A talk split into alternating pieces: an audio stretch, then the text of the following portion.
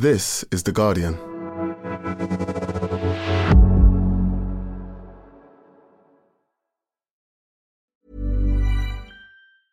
Finding your perfect home was hard, but thanks to Burrow, furnishing it has never been easier. Burrow's easy to assemble modular sofas and sectionals are made from premium, durable materials, including stain and scratch resistant fabrics. So they're not just comfortable and stylish, they're built to last. Plus, every single Burrow order ships free right to your door. Right now, get 15% off your first order at burrow.com slash ACAST. That's 15% off at burrow.com slash ACAST. Every fan knows the right player in the right position can be a game changer. Put LifeLock between your identity and identity thieves to monitor and alert you to threats you could miss. Plus, with a U.S.-based restoration specialist on your team, you won't have to face drained accounts, fraudulent loans, or other losses from identity theft alone. All backed by the LifeLock Million Dollar Protection Package. Change the game on identity theft. Save up to 25% your first year at LifeLock.com slash aware.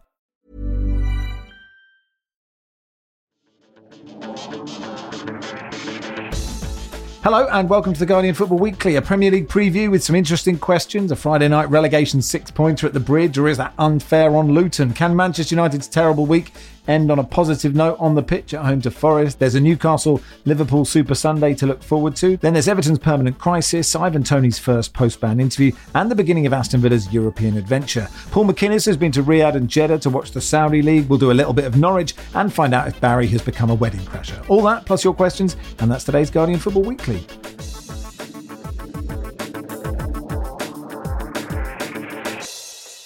On the panel today, Barry Glendenning, hello. Hi, Max. Uh, hello, Paul MacInnes. Hi, Max. And hello, Nooruddean Choudry. How are you? Hello, I'm good. You? Yeah, I'm well. And I apologise to Barry and Paul for not caring how you were, only not. But there we are. It's too late now, isn't it? Um, let's start then with a, a, look at the Premier League games. Chelsea Luton on Friday night. It's a, it's a shame, Barry. I know it wasn't meant to be at Kenilworth Road, but it's a shame given the crisis that Chelsea are apparently in that this game isn't at Kenilworth Road, I think. Yeah, I suppose it is, but uh, it isn't. So it's at Stamford Bridge. Um, I'm in one of those last man standing competitions in uh, with a load of guys at home in Birr, and if Chelsea lose or draw this game, it's going to be an absolute bloodbath. The competition could be over on week three almost everyone is going for Chelsea, and it's difficult to see past the Chelsea win. We have not. We've only seen Luton play one game. They got fairly comprehensively beaten, but I think everyone would love to see them get a result. Everyone who hasn't got any affiliation to Chelsea would love to see them get a result. And given that the Chelsea don't seem to be doing so well. They're they're winless in six Premier League games. It, it's not inconceivable that Luton could get something, but on the evidence of what I've seen so far, they, they probably won't. But fingers crossed. Yeah, Paul, what have you made of Chelsea's start? Well, it's it's a mixed. I think it's a mixed bag, and I think that's probably the narrative right now excludes acknowledgement of the better things. Clearly, Enzo is playing well. Uh, Raheem Sterling's looking as good as he ever has for Chelsea. There, there are there are aspects to the game which uh, which or the system rather which um, Pochettino appears to be wanting to put in place that that you can see kind of the, the framework of it. I thought um, Gallagher played well against uh, against Liverpool. Nicolas Jackson is offering something up, front as a, a, certainly as a part of the system, if not necessarily a, a lethal frontman yet. However, I think you can't really take away from. I think it's very difficult to disassociate what's going on the pitch and what's going off the pitch. And as they continue to, you know, spend hundreds of millions of quid on unproven players, and there is increasing focus on how does this work as a kind of a business, and are you deliberately trying to break FFP? I think that just reflects greater pressure on the team to deliver. And I, you know, I've even heard sort of things like, you know, Pochettino is not under great pressure yet, but it's like, well, if he is under pressure and if you decide that that he's not the man to handle it, there's not many candidates in the world, you know, Carlo maybe, you could actually plug into that situation think, well, he's definitely going to fix it. It's a complicated situation whereby you know they've got massive influx of, of new players. Lots of them are going to be expecting to play, and some of them who clearly don't deserve to play, like Mudryk, you know, they've got to be playing somehow because they're an investment that they're going to be expecting to make a return on.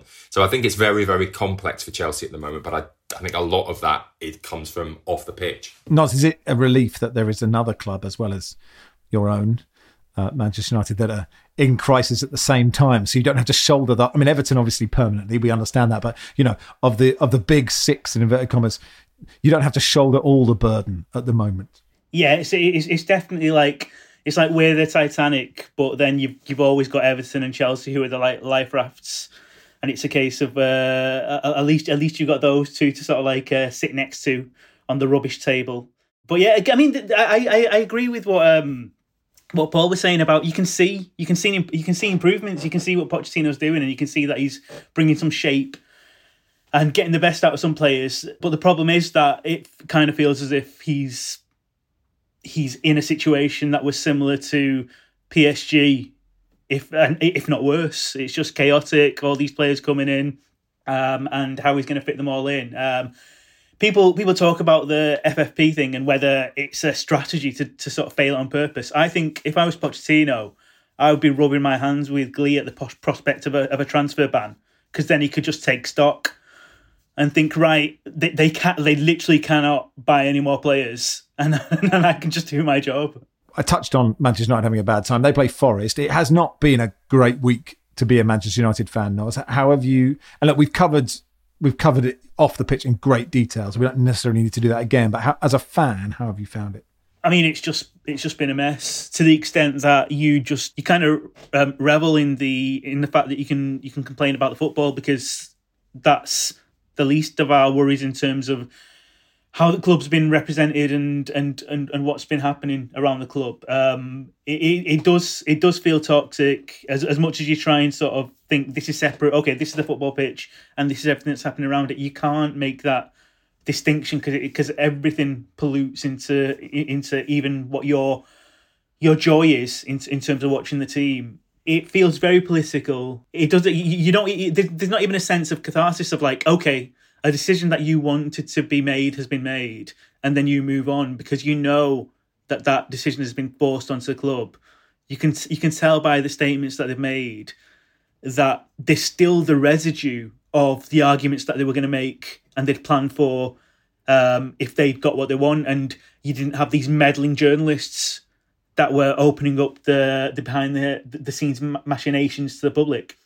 It kind of feels as if they were forced to do it, and and and the worry is that if something like this was to happen again, would they act any different than than the way they have? So so that that's that's all a bit of a, a downer. But uh, but again, like in in terms of positives you take from it, um, I I genuinely have been so impressed with with the way that most I know not all, but most uh, Manchester United fans have have kind of chosen the right sort of um, way of looking at it in terms of it's not about football. In terms of bringing um, Greenwood in, in terms of like the pros and cons of that, it's it's it's not been about football because everyone appreciates what a special talent he is and was, but that didn't come into it because people were just were unaccepting of of um of the other things so so that's good, and and also I feel as if like um, in general, rival fans have been really cool about it in terms of they they've not used it for point scoring. It's been more a case of like this is this is a really terrible situation. It's more important than football rivalries and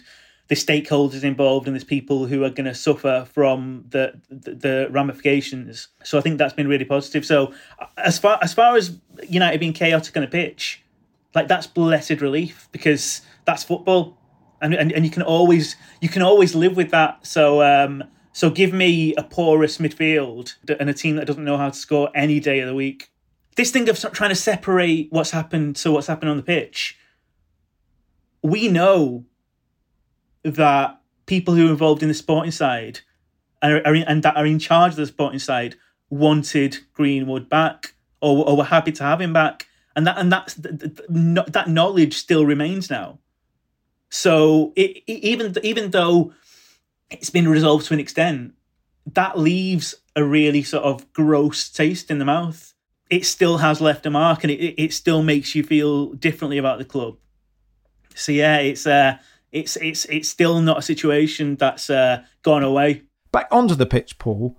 Um, which I understand is quite elite, but they play Forest. Mason Mount is injured, and I wonder if, and he's sort of the fall guy a lot of the time, Mason Mount, because unfair, he's a very good footballer, but I wonder if that might help the balance of the midfield. I mean, it it it, it, dep- it depends, I guess, um, who he plays there. But if if you if you imagine that he sort of drafts in McTominay and he forms a, a an alliance with Casemiro in the middle, then then all of a sudden it does look it look, does look a little bit more balanced. I mean, I, from what I understand, didn't watch the full game, but it sounded like United created enough chances against Spurs. Their problem was missing them on the day. Forest, I think Forest are a, an interesting team to watch this season, and I think they'll give them a good they'll give them a good uh, a good test. Uh, however, you know, at Old Trafford, on the back of you know, two sort of uninspiring uh, results, one bad performance, one one what, half bad performance, and two uninspiring results.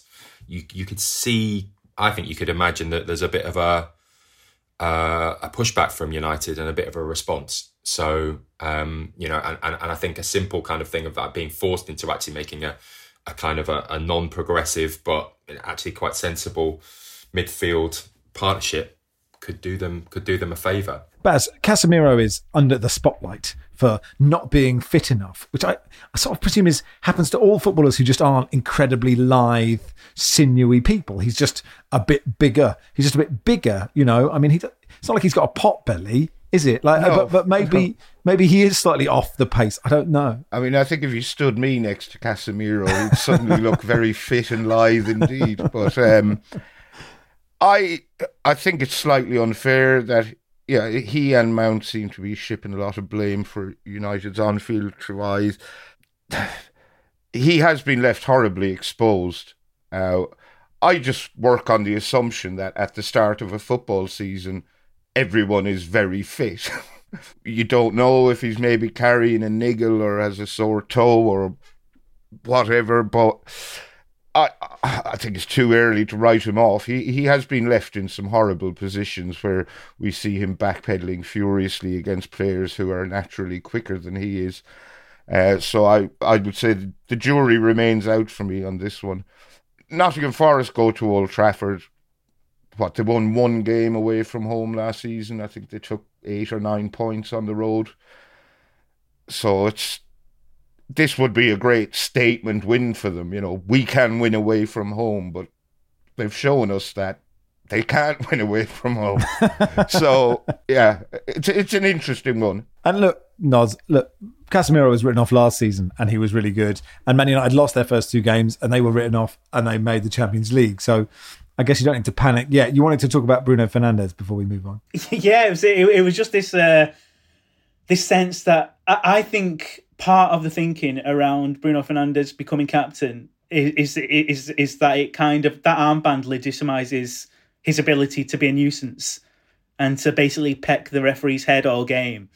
And I think it's become I think it's um it's a massive rude awakening to everyone at the club that that's not allowed because I think I think that was a built-in strategy of like he as a as as a captain, it's not it's not like cricket or anything where like the captain sort of dictates the, the play and and is is essentially the manager on the pitch. Uh, it's it's largely just this ethereal thing of like they are a leader, whereas anyone can be a leader, whether the captain or not. It's it, it, the one advantage of having Bruno as your captain is is it is it gave him carte blanche to run up to the referee and do that thing. They always do it. Biggest, moaniest whingers always do this thing of they push other players away. I like say, no, no, I'm the reasonable one. I'm the one who's going to sort of talk to you in a reasonable manner, but then can then sort of subsequently just moan for forever. So you you could tell when, when Bruno's reaction when he was booked was like, what the hell is going on? Like it's it's like this this is not meant to happen. So I think I think that's going to be a major issue with uh with with Bruno going going forward because there's always that thing of um people always said about Wayne Rooney oh, you can't take away the anger you, because that's fundamental to his game, um, and, and and that's what that's what makes him an amazing player. uh, with with Fernandes, you can't take away that uh, being a slight dick because that is that is fundamental to the man and fundamental to the player. It's even when he scores goals, it's it's out of like a resentment and uh, and getting one back on somebody who's who's sort of done a, a late challenge on him. So yeah, that's going to be a major struggle because where does all that pent up arsiness go? If he can't yell at the ref, he needs he needs an ad. You need to give him a Temuri Ketsbaia advertising hoarding just in the dressing room, perhaps just to kick the living daylights out of him between at half time he's going to end up ringing ring, ringing you and Barry on uh, on Talk Sport. He's gonna, that's what he needs. He, he, needs to ring in radio stations. Yeah, that's the only way. He that's does. Our show isn't. It's not really that kind of phoning, but I guess we would take the call from Bruno Fernandes, wouldn't we? Um, at Newcastle Liverpool, Paul. Um, it's a big game, isn't it? Newcastle had a pretty tough start to the season. You know, people thought Villa at home would be hard. City away, obviously, is hard. Uh, and Liverpool, the only side to beat them home and away last season. I was fascinated to see how this goes. You sort of sometimes feel the way Newcastle dispatched Villa. They could do that quite a lot at home against against anybody. Yeah, absolutely. I mean, uh, St James's Park is undoubtedly going to be, be be up for this game, and, and the vulnerabilities in Liverpool at the minute are clear. Uh, and you know, I, I don't think Newcastle produced an awful lot to threaten Man City last week, but they were organised, and you know, they, they held they held their shape, and they they they they put a, put a question. They asked a question of City, which ultimately the champions answered. But I, I you know, I, th- I think uh, they will they will expect to win this game. I'm not entirely convinced yet that the Liverpool rebuild is going to work, and uh, you know, I, I, don't get Gakpo in the in the center of the in the center of midfield. Um, certainly, I think kind of going backwards. There's lots and lots of questions about that team. I haven't been concentrating. Is, is Gakpo been playing? deeper. I mean, I just always presumed he he's in the front three. I... Uh, Diogo Jota through the centre, Diaz on the left, Salah on the yeah. right, and then Gakpo in a kind of a well, I, I guess a, a, a, a, eight to eight slash ten or whatever. But you know, mm. Mac Allister got sent. Mac Allister, you know, obviously had it rescinded. But I think, uh, uh, you know, I think Liverpool they got their first win of the season, but it, it wasn't it wasn't uh, it wasn't plain sailing, and, and and and there were moments of concern and and I think that that midfield, I, I like I like both Mac Allister and um, Sausage, as I like to call him, but I suspect that's not what you should. Szoboszlai. Yeah. I like yes. him, but you can, you can, call him sausage. Thank you very much. Um, the, the, I think they, you know, they're going to need time to bed in, and I, I think it's un- it's it's not it's not a particularly secure uh, arrangement. So I, th- I, think Endo, that that's the guy who I, who I hope to make a positive difference for them because experience, energy, uh, that's what that's what kind of what I, I think I think that midfield needs. Um, so you know he could be he could be he could be, make a positive difference and maybe he'll even do it this weekend. But I, I, think at this moment in time, if I'm Newcastle, I'm looking forward to playing Liverpool. All right, that'll do for part one. Uh, part two, uh, we'll begin looking at Everton Wolves. Finding your perfect home was hard, but thanks to Burrow, furnishing it has never been easier. Burrow's easy to assemble modular sofas and sectionals are made from premium, durable materials, including stain and scratch resistant fabrics. So they're not just comfortable and stylish, they're built to last. Plus, every single Burrow order ships free right to your door. Right now, get 15% off your first order at burrow.com slash ACAST. That's 15% off at burrow.com slash ACAST. Every fan knows the right player in the right position can be a game changer. Put LifeLock between your identity and identity thieves to monitor and alert you to threats you could miss. Plus, with a U.S.-based restoration specialist on your team, you won't have to face drained accounts, fraudulent loans, or other losses from identity theft alone. All backed by the LifeLock Million Dollar Protection Package. Change the game on identity theft. Save up to 25% your first year at LifeLock.com slash aware.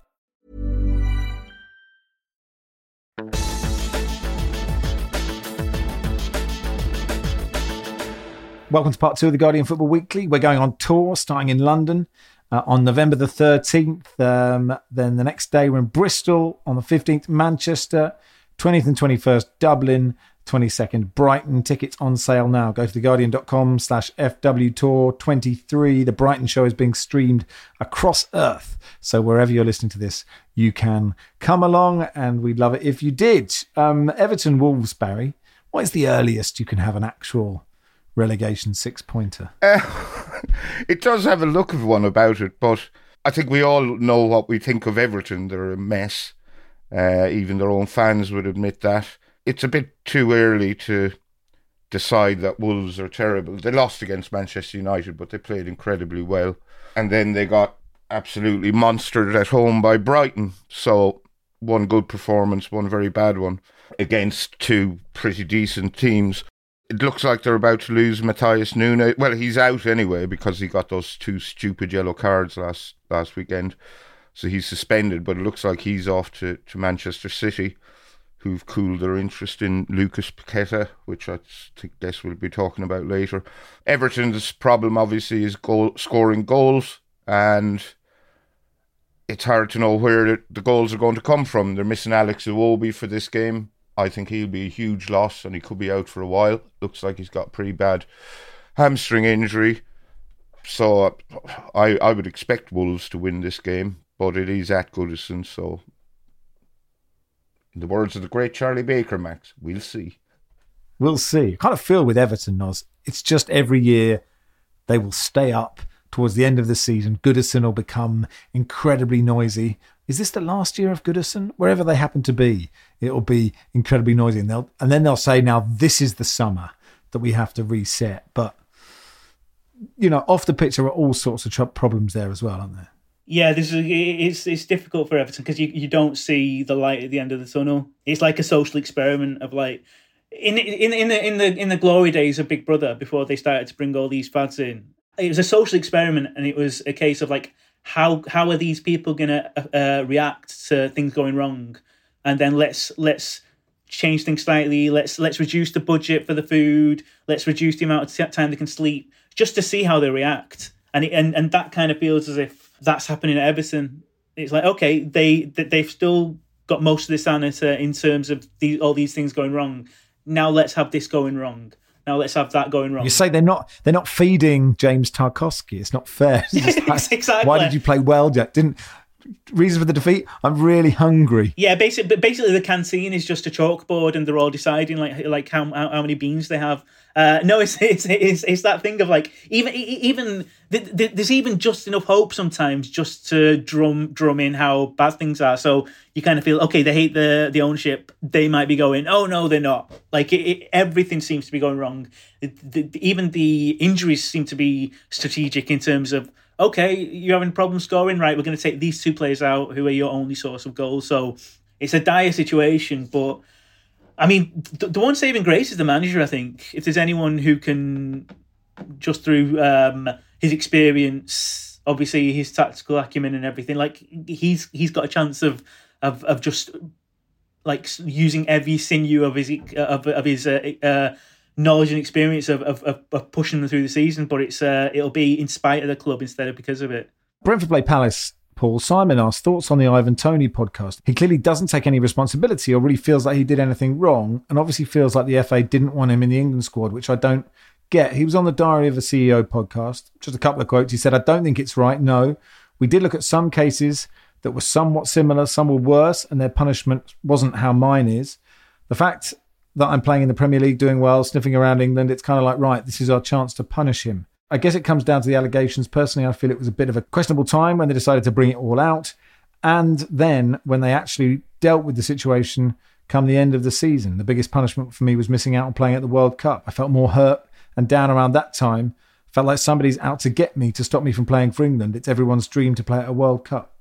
Yeah, um, I don't think he comes out of the interview particularly well he in he he this the the, the point about the uh, they're making an example of me. He's he's sort of it's put to him that one of the reasons uh, that he does receive such a a severe sentence, although it could have been a lot more severe had had he not been diagnosed as having a gambling addiction. Um, that that basically he he is given that punishment to serve as an example because of his because of his high profile. So it's something that actually the kind of the FA are quite clear about this because of the the example that such a you know a prominent person can set by behaving like that. That needs to be um, hit, hit with a an equally kind of stringent sanction. So that point it, it, there's there's sort of an argument on two sides. He says I'm hit because I'm famous. They say yeah, you're hit because you're famous. But, but for whether whether that's fair or not, there's a debate over that. But some of this stuff, you know, he he he still doesn't really accept that he was a uh, that that that he knew uh, not to gamble on football. And I think you know from reading over the the the, uh, the the the hearing, the tribunal, the commission's report when it came out, I think they established pretty clearly that it was well established within football that you couldn't bet. And he keeps on using the phrase. He keeps on when asking about not betting, and it, you know he is being done for betting uh, per se. He keeps shifting it to match fixing. Like I didn't match fix. Nobody says I match fix. Well, okay, but that's not what you got sanctioned for. You got sanctioned for betting. And then the, the stuff with the the stuff with getting somebody else to bet and the stuff about his parents opening his mail and the stuff about he you know he he says he basically says that he never he doesn't think he, he there's there's certain bets that he just didn't do so he couldn't remember at the time when he was being interviewed what kind of betting he'd done but he can remember now that he didn't do certain types of bets particularly those on his team to lose when he wasn't playing um, so it comes across as certainly defiant to an, to an extent and uh, and not entirely convincing yeah, I think there is definitely an element of not of, of self pity, I wouldn't say, but you know, I'm the victim here and I'm going to come back and I'm going to prove everybody wrong. Which I think, by all accounts, you know, his own account, that's what he's used um, throughout his, his career to drive him on. I just think the only person to blame for the pickle in which Ivan Toney currently finds himself is Ivan Toney. And that's, you know, just. And he claims that you know we we've heard this recently from someone else outside the football industry. Malign forces are con- conspired to keep him out of the England squad for the World Cup, but no, nobody benefited from apart from Callum Wilson. Nobody benefited from Ivan Toney not being in the England squad, and it seems a bizarre. Uh, thing for him to suggest otherwise. You know, uh, why would the FA or Gareth Southgate or anyone else not want him in? So unless Callum Wilson grassed him up or something, and I'm not suggesting for a second that's what happened. Derek says, with Villa playing in Europe on a Wednesday as opposed to Thursday this week, can I be confident we won't hear any more on the pod about this season's European adventure? There is every chance they go to um, Burnley at the weekend. They beat Hibs 5 0. Ollie Watkins scored a hat trick, but because of our timings, the Conference League will get little airtime until perhaps the semi final or the final. But I guess that's probably where they'll end up, won't they? Because they are one of the biggest teams in the in the tournament. And when that happens, Derek, we will of course cover it. Uh, the other games: Sheffield United, Man City, Arsenal, Fulham, Bournemouth, Spurs, Brighton, West Ham. Does anyone have any strong thoughts on any of those fixtures? Please raise your hand.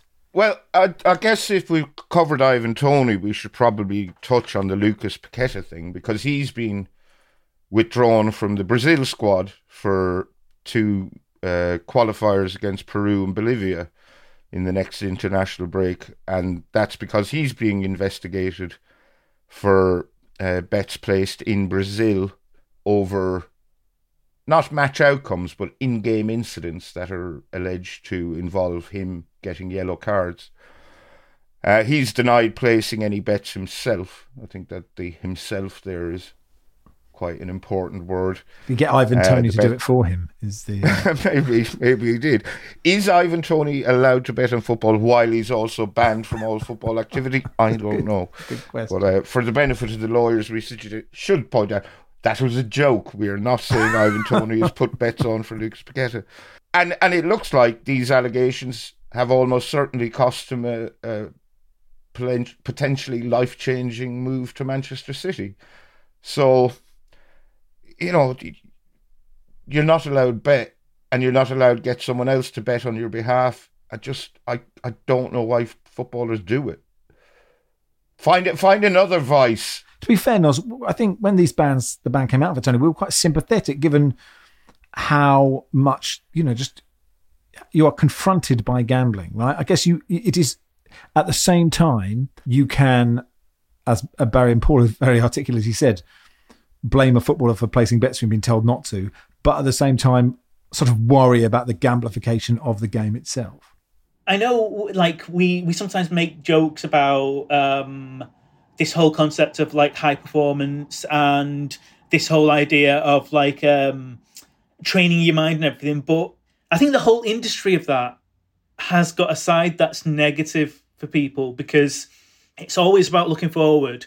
It's always about difficult difficulties that you've overcome, and it's and, and it's this idea of life is is like football. So we know that footballers um, need to have this mind frame of that's a defeat. We move on. Uh, we move forward. But in life, you've got to, you've got to look back. You've got to look at your mistakes. Not everything is something that's happened to you, and that's the biggest thing that came out of the Ivan Toney interview. I think is that he he seems to think that everything happened to him. He seems to think that he was he was this innocent party and things just happened to him. And if you've got that kind of mindset, and and I've got no doubt that that mindset, um, in part, will be built on people, um, sort of. Uh, build a bit his friends and his ecosystem telling him that he's done nothing wrong and he's the victim and how how unfair all this is on him and i just think that's a really negative thing because like like what i was saying um, people have got sympathy because the real issue that should be focused on in terms of what has happened to Ivan Toney is the prevalence of betting in football.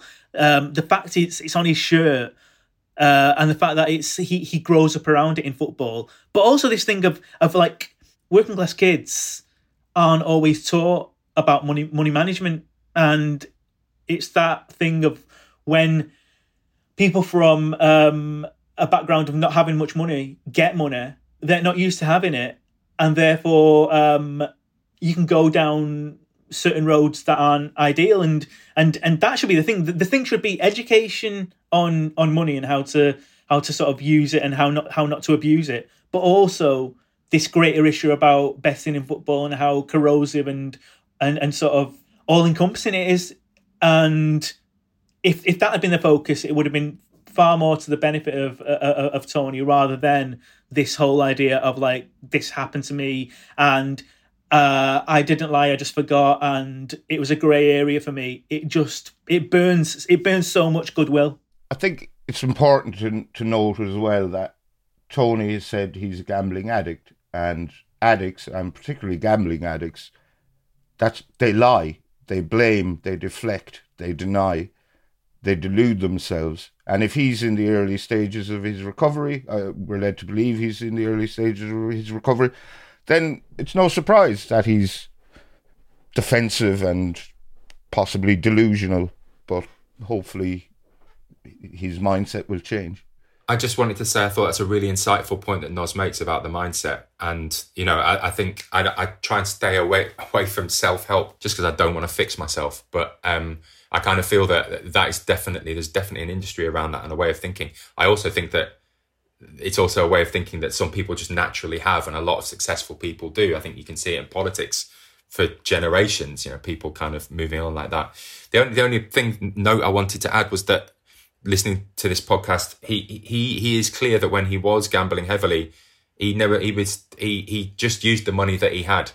That he he paid his bit he he paid his bills first, then gambled, and sometimes would struggle to get to the end of the month, but.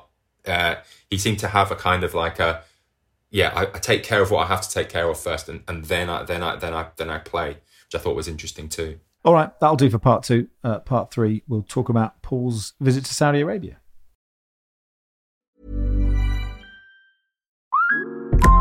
Instacart shoppers know groceries. They know that you can't make guacamole with rock hard avocados. They know how to quickly find those peanut butter pretzels you can never find and they keep you in the know by giving you updates about your order along the way. Let Instacart shoppers help take shopping off your plate so you can get time and energy back for what really matters. Visit instacart.com or download the app to get free delivery on your first three orders. Offer valid for a limited time, minimum order $10, additional terms apply. Instacart, add life to cart. Join us today during the Jeep Celebration event. Right now, get 20% below MSRP for an average of 15178 under MSRP on the purchase of a 2023 Jeep Grand Cherokee Overland 4xE or Summit 4xE. Not compatible with lease offers or with any other consumer incentive offers. 15,178 average based on 20% below average MSRP from all 2023 Grand Cherokee Overland 4xE and Summit 4xE models in dealer stock. Residency restrictions apply. Take retail delivery from dealer stock by 4 1. Jeep is a registered trademark.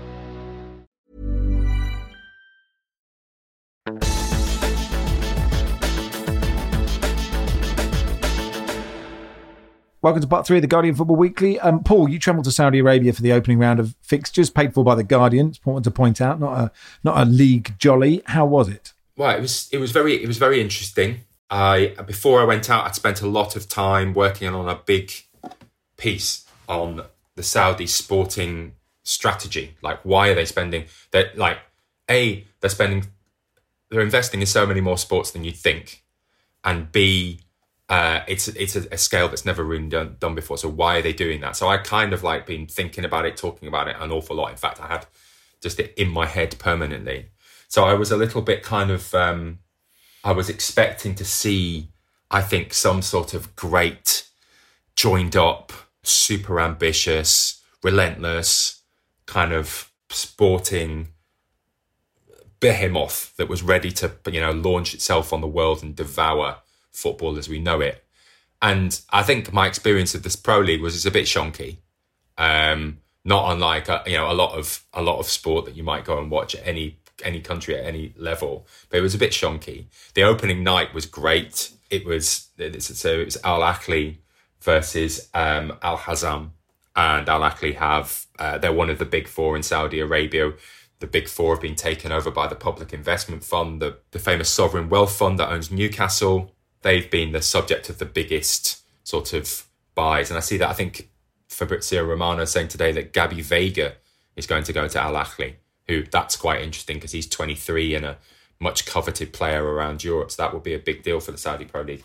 But that opening night, um, it was in Jeddah, big city, big football city. But Al Ahly is sort of like the second team in the city behind Al Ittihad, who are another one of the big four. And usually they only get attendances of about 15,000. On this night, it was 30,000. And there were banners everywhere. There was massive noise.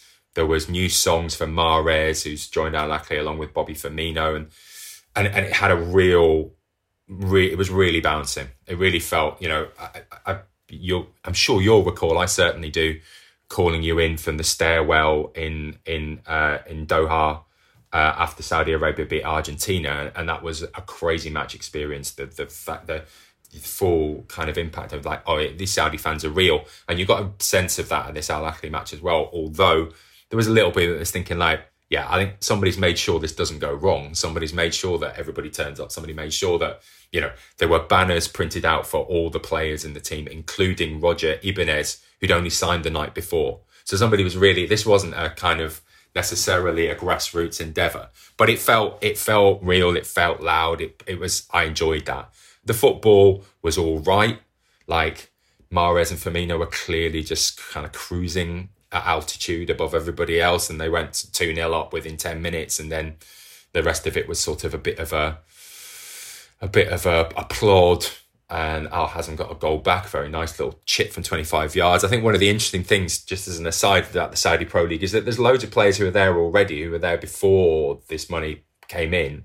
And there are, you know, everybody's got their own little Brazilian or Argentinian, Argentinian number 10. And so you can watch these players that you've never really heard of do kind of little interesting things and, and like, okay, fair play to you. But yeah, that was, that was, that, I think that was a good start. And certainly watching it, we went into the bowels of the ground after to do a bit of mixed zone chat. We got Saint-Maximin, who was good speaker on the subject of why he was moving there. Um, but you got to see some of the telly footage there, and it's like, oh, it's clear, all right, okay, this telly product is good. Like they know what they're doing. They've particularly for the opening round of fixtures, they've they've, they've recruited a lot of um, technicians from Premier League productions, the people who've made the Premier League the global football product and they've all gone over to Saudi Arabia to do a bit of short term, no doubt, highly paid work. And the look of the the look of the league is strong on telly. Looks strong. So there was so there was that. That was on the Friday night. The weekend saw Ronaldo's team, Al Nassr, uh, take on Al Hilal. And now they're the two big Riyadh clubs, and they make up the other two teams in the Big Four in Saudi. They played off in some I think it's the Arab Champions Cup, which is a sort of newish spin on an old tournament, which is to try and get more rivalry between regional countries. So UAE, Qatar, but also Egypt, and you know have some sort of make it a bit more of a kind of a thing to be beating your local rivals and stuff. And and so that was a an extra. That's the fourth competition they played. It was the final. They won. Ronaldo scored the winner. Went off injured on this, you know, golf buggy, looking so anguished. And then they kind of won that. They won the tournament and all that. He was, he was, you know, he was really making a big noise of this. But this was sort of not the Saudi Pro League. This was something that was pretty much domestic consumption only. So it was kind of weird that they had this big thing in the middle of their opening weekend. And then, of course, Ronaldo was injured. So he couldn't make the Monday night game, which was uh, in Dammam, which is on the east coast and incredibly hot. It's like where they found the oil and it's incredibly hot. It's like 47 degrees during the day there while we were there. And that's where the Scousers are. So um, G- Gerrard uh, and Hendo and uh, this young Scot called Jack Hendry were part of this team that was going to face Ronaldo's Al Nassr. But Ronaldo was crocked. The manager rotated the entire team, which, you know, again, when you're launching a global television product, like, okay, what you're selling to the people is like not what they're getting. And so that was a bit of a shock. And the ground was half empty. And everyone was there to see Ronaldo, like clearly. So it was that was a bit of a weird one. And and and further to that, it was still 35 degrees at night. Like this is 10 o'clock at night, 35 degrees. Like the people couldn't play. Henderson, I sort of I did a match report on the thing, and this was my intro because he did this recovery run at like 30 minutes to track back a midfield runner. So this went halfway to the edge of his box and he was absolutely scunnered at the end of it. He couldn't move. He was on his haunches. There was an hour to go in the game.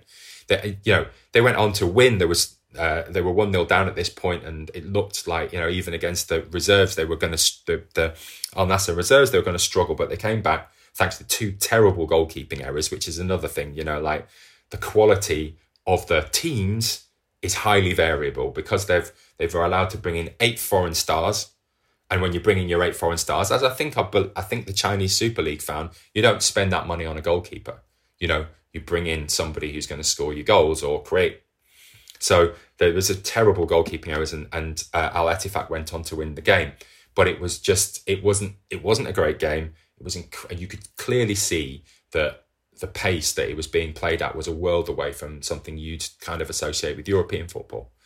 So all these things about the product, I'm kind of like, you've got a long way to go, guys. Um, now, from all the reporting I've been doing on it, I know they're, you know, the the way they talk, they're in it for the long term. They're not worried about delivering on day one. They are about uh, long term. They have long term ambitions, Vision 2030, all these sorts of things, and they're willing to put tons and tons of money into it every year.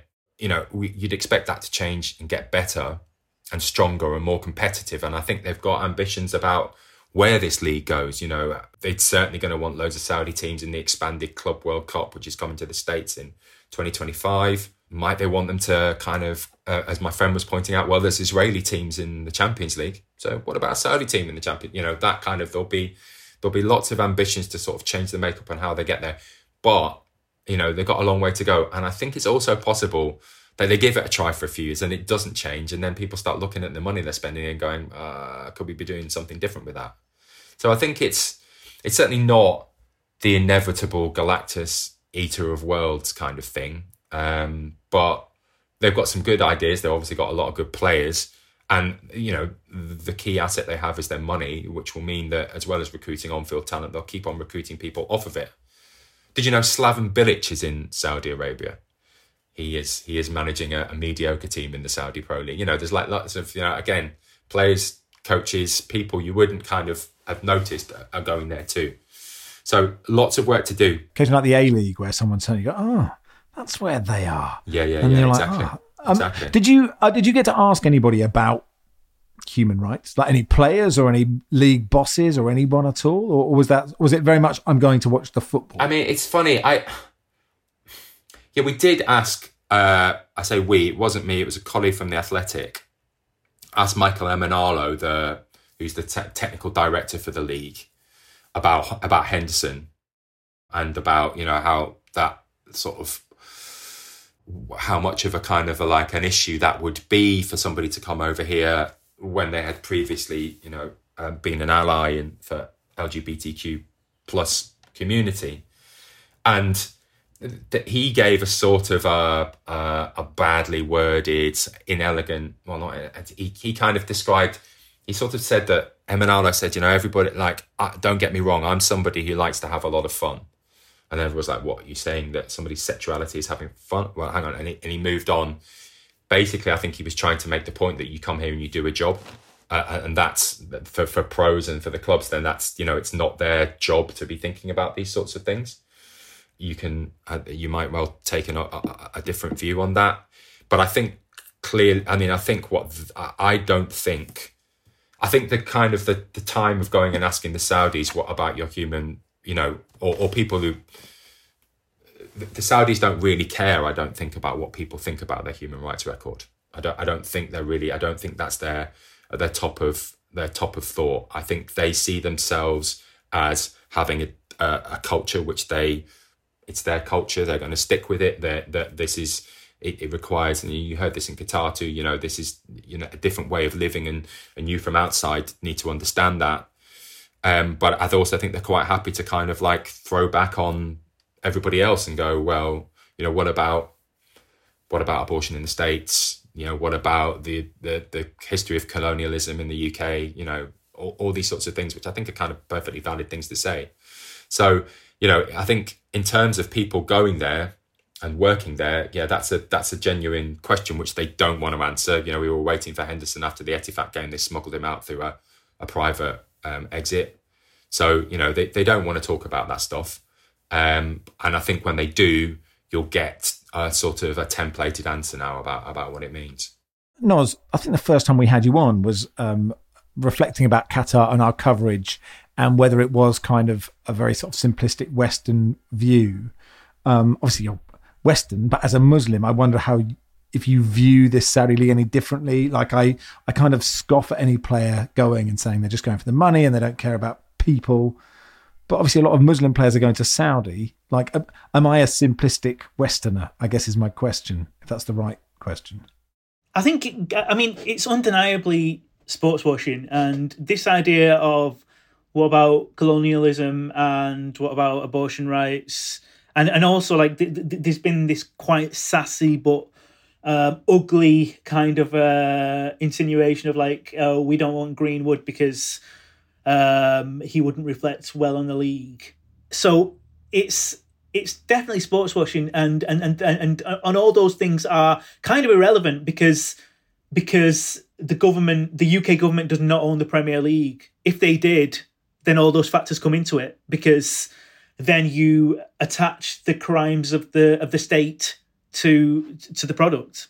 Whereas in, in, in Saudi, obviously there's a very direct involvement from the government. So I think it's I think it's absolutely fine to bring these things up, and it's and it's important to bring the, these things up.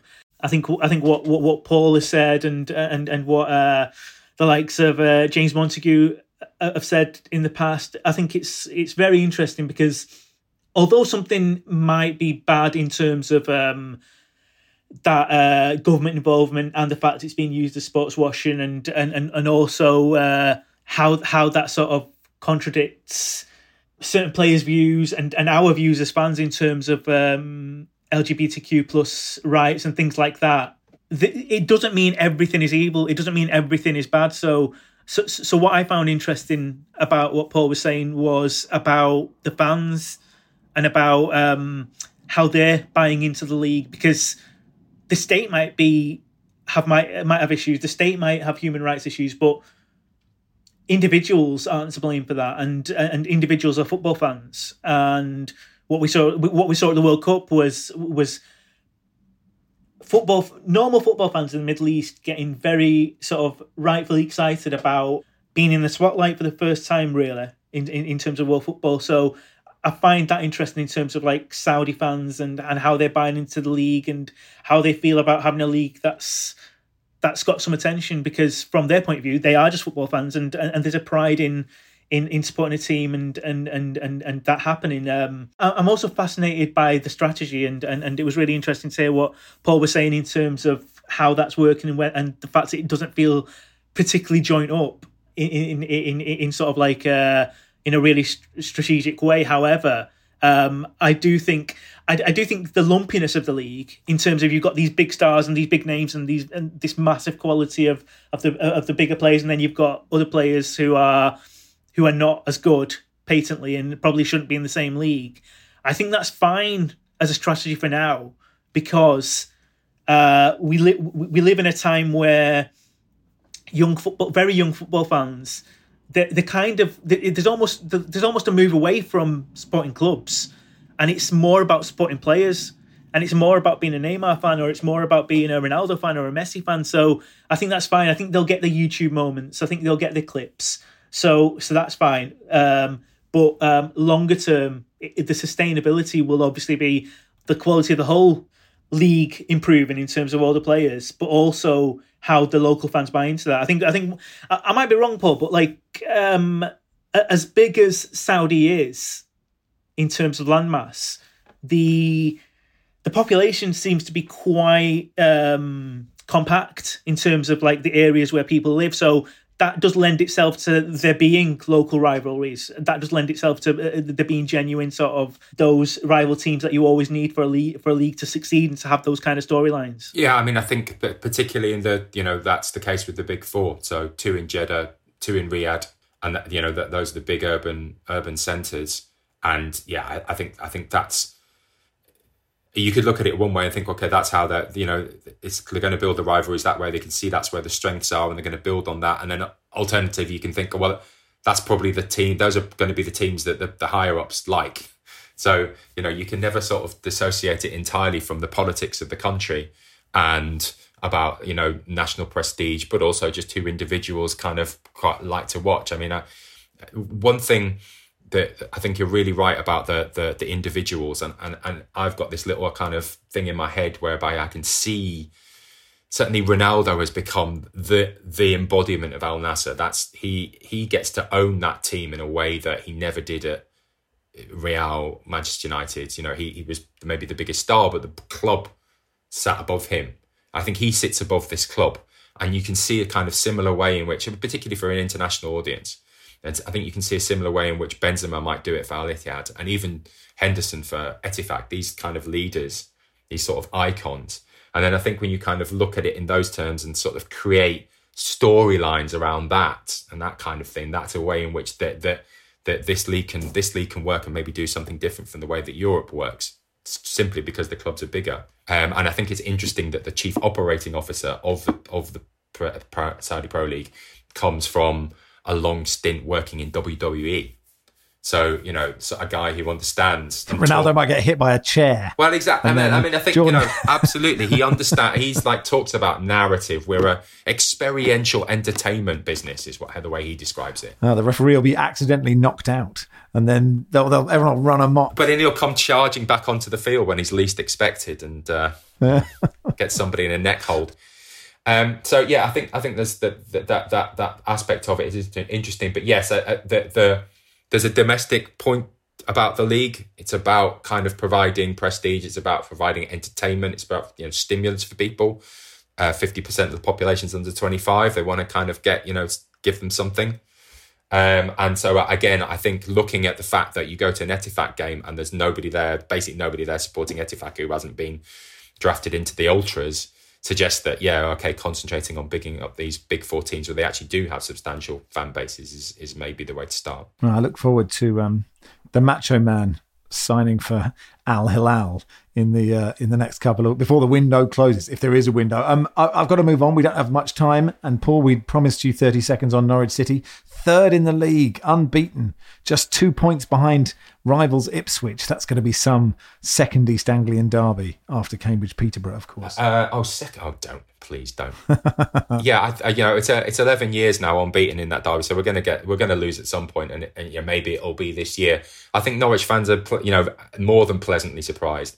I, I, I, don't think many people listen to this podcast wanting to know what actually is going on in Norwich City. So just to make a couple of generic points, like last year, the fan base completely fell out with the club. It was absolute mutiny. Like everybody hated everything. There were there was loads of um, photos of cut up um, season tickets and stuff. And we're three games into the season, and the bond between the fans and the club is stronger than any time. You know, it's probably as strong, probably stronger than the Farke years because it feels like it's being done in adversity. It's just a, a, a sort of a marker of how fee, uh, kind of fluctuate emotional the relationship is between a fan, ba- uh, a fan base and its club, and that actually it doesn't always have to be down, down, down. What it uh, and what has brought it back up is a sense that the players are fighting. Um, we've we've we've brought in Ashley Barnes and Shane Duffy in particular, who are lads who completely go against the style that we've become accustomed for in the last few years. They want to play physical. I went to watch them play Millwall at the weekend, beaten three one play very well, but also just won 80% of the physical duels. Fans get behind that. It, it, it's interesting just how, what, what, just the small things that you can do quite quickly as a team to kind of change that, uh, as a club, to kind of change that um, relationship between the uh, between the fan base and the club. Second thing, I just you know we haven't really spent much money, and we've we've sold some players. Not for we sold Max Aarons to Bournemouth, for example. So we're running. We're we we needed to because we overspent in the Premier League. This may not have looked like it, but we did. And uh, so we need to do that to balance the books. But looking through the championship, everybody's doing that. I think there's seven teams who have a net positive spend this summer. Everybody else is is cutting their cloth. And I think that's partly the sort of the vestige of COVID. People still needed to make money back. There's still kind of substantial losses in and around the championship. But it may also be that the era of um, you know, uh, crazy speculative investment in the championship is is changing. Um, obviously, you've got new owners in places like Birmingham, but you've got you know other other clubs that are you know very much kind of you know particularly looking at the relegated teams. They've taken in a lot of money and they haven't spent it, at least yet. We'll finish on an email from Ryan who says, Hi, Max, Barry, and friends. My father, Andy, wrote in last week about my wedding last Saturday to my Samantha. I was very touched, especially as a loyal listener, and I'm happy to inform you that the wedding proceeded successfully without incident, including uninvited Irishmen crashing the party. However, out of an abundance of caution, we did remove the part from our officiant speech where they would have asked if anyone objected to our union. I might seem like the villain to this love story, but I prefer to see this episode as a narrowly avoided obstacle for Barry. Leaving me to marry Samantha will now allow Barry to finally pursue his true love and make his feelings known to Susanna Hoffs. Hopefully, this will give both Barry and all loyal Football Weekly listeners the happy ending they truly deserve. All my best, Ryan. Um, uh, Barry, any reaction? No, I, I'm just happy the the wedding went ahead. I didn't make it in time to to object and steal Samantha away from Ryan. Oh, there we are. Well, you know, good luck to the pair of you. And uh, um, if if Susanna is listening, Football Weekly at theguardian.com. And that'll do for today. Thanks, Nos. Thank you. Cheers, Paul. Thank you very much. Cheers, Barry. Thanks. Football Weekly is produced by Joel Grove. Our executive producer is Max Sanderson. We'll be back on Monday.